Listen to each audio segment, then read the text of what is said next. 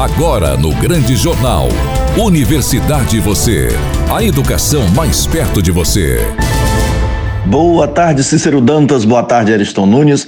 Boa tarde a você, nosso ouvinte do quadro Universidade e Você sempre um grande jornal na Rádio Sucesso FM, a rádio da família. Este quadro é uma apresentação do professor Gilson Monteiro e da estudante Aldineia Di. Hoje nós temos como convidada Jane Santos Cru, que é representante da comunidade quilombola de Elvésia e professora.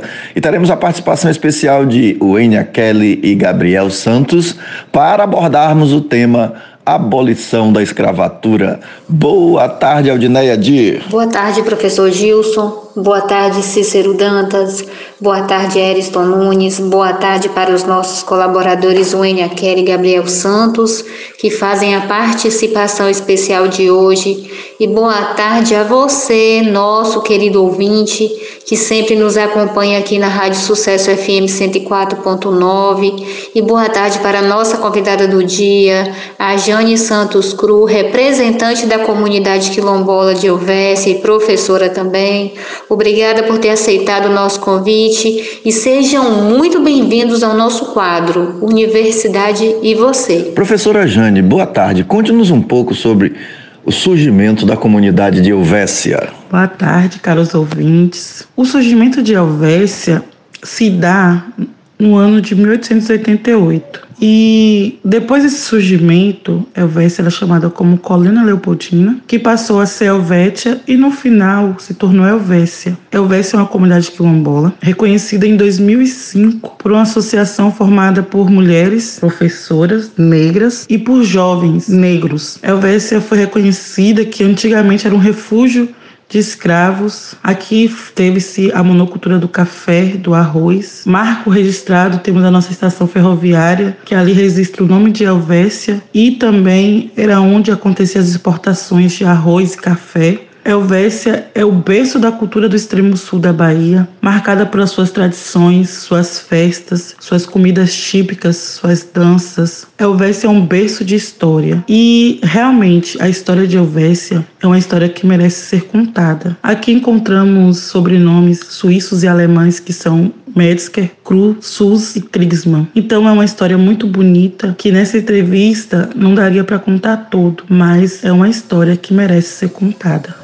Professora Jane, quais costumes e tradições culturais fazem parte da comunidade de Helvécia? Helvécia é uma comunidade muito rica de cultura. Aqui encontramos a dança bate-barriga, que é algo próprio da comunidade. Encontramos a brincadeira Mouros e Cristão, que acontece sempre no mês de janeiro na comunidade. É, temos também o samba de viola, a capoeira. Aqui ainda permanecem as, as matrizes africanas, temos os candomblés, temos as comidas típicas de Helvécia, que é a muqueca, o biscoito de goma, a queijada. Então, Helvécia é um lugar rico de tradição. A gente tenta, à medida do possível, passar as tradições de gerações a gerações. E mesmo sabendo que hoje os jovens não têm tanto interesse, a gente tenta manter viva a tradição, a cultura e a história de.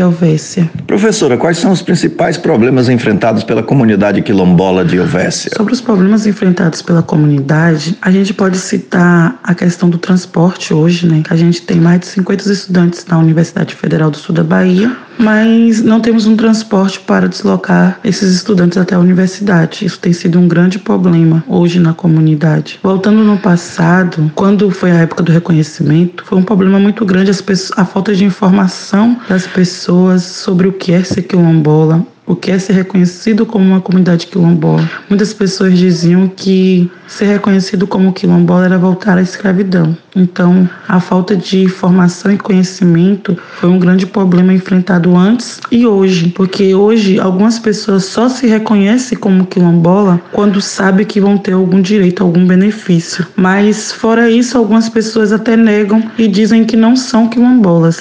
Também a questão do emprego, hoje não muito, né, porque a gente tem um viveiro de muda, mudas da Suzano, que é a empresa Tecnoplanta que dirige, e a gente tem bastante homens e mulheres empregados lá, mas ainda assim a comunidade é carente de oportunidades de emprego, de cursos técnicos, então os problemas hoje enfrentados pela comunidade seriam esses, como também coisas que a gente tem que ir para os grandes centros fazer, como o Poço da Mata e Teixeira de Freitas, que é um banco, uma lotérica, que não tem ainda na comunidade. Professora Jane, dia 13 de maio é o dia da abolição da escravatura.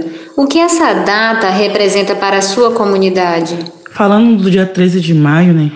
Que é uma data muito importante para todas as comunidades quilombolas, pois marca a assinatura da Lei Áurea, em 1888, que aboliu a escravatura no país. Essa data simboliza a luta e resistência dos povos negros escravizados e seus descendentes na busca pela liberdade e igualdade de direitos. No entanto, para as comunidades quilombolas, a liberdade não foi conquistada de forma plena com a assinatura da Lei Áurea. Muitos dos antigos escravos foram abandonados pelos seus senhores e não receberam nenhuma assistência ou reparação do Estado, sendo obrigados a buscar por meios de sobrevivência por conta própria em condições precárias.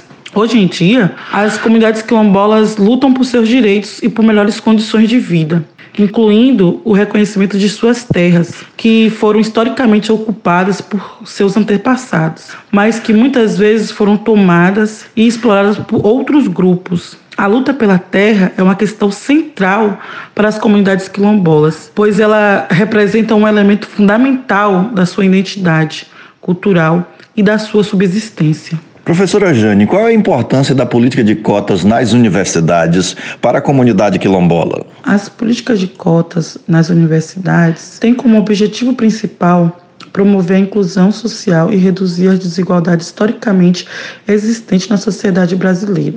Por meio dessas políticas, um percentual de vagas nas universidades é reservado para grupos que historicamente enfrentaram barreira para o acesso ao ensino superior, como negros, indígenas, pessoas com deficiência e estudantes de escola pública. A implementação das políticas de cotas tem trazido benefícios importantes para a minha comunidade para toda a sociedade brasileira, como a ampliação do acesso ao ensino superior por parte de grupos historicamente excluídos, a promoção da diversidade e do diálogo entre diferentes grupos sociais e a valorização da diversidade cultural e étnica do país. Além disso, as políticas de cotas podem contribuir para a formação de profissionais mais qualificados e capacitados para atuar em diferentes áreas de trabalho o que pode impulsionar o desenvolvimento econômico e social do país. No entanto, é importante ressaltar que as políticas de cotas não são a única solução para as desigualdades sociais e educacionais existentes no Brasil. É preciso ampliar o acesso à educação básica de qualidade e investir em políticas públicas que promovam a igualdade de oportunidades para todos os brasileiros. É, eu gostaria de agradecer a oportunidade agradecer a atenção dos ouvintes, é, agradecer também ao convite feito pela aluna de medicina Aldineia Adir e agradecer também ao professor Gilson Monteiro. O meu muito obrigado. E agora o Gabriel Santos estará trazendo a campanha do Maio Furtacor sobre a saúde mental materna. É com você, Gabriel. Amigo ouvinte, boa tarde. Uma das campanhas deste mês é o Maio Furtacor, Saúde Mental Materna é uma iniciativa voltada para conscientizar e promover a importância da saúde mental das mamães.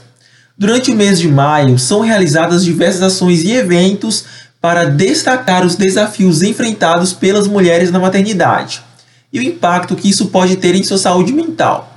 A campanha tem como objetivo principal quebrar o estigma em torno da saúde mental materna e incentivar as mamães a cuidarem de si mesmas.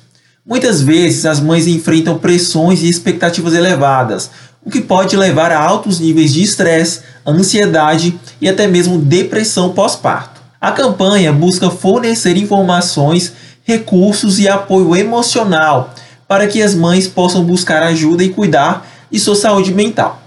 Além disso, a campanha Mai Furta Cor Saúde Mental Materna também visa sensibilizar a sociedade como um todo sobre a importância de apoiar as mamães em sua jornada pela maternidade.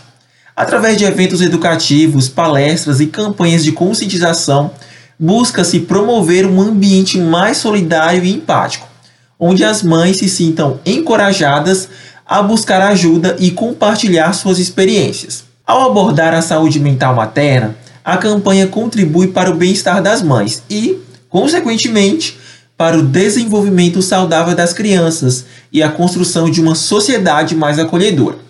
Saiba mais em saúde.gov.br.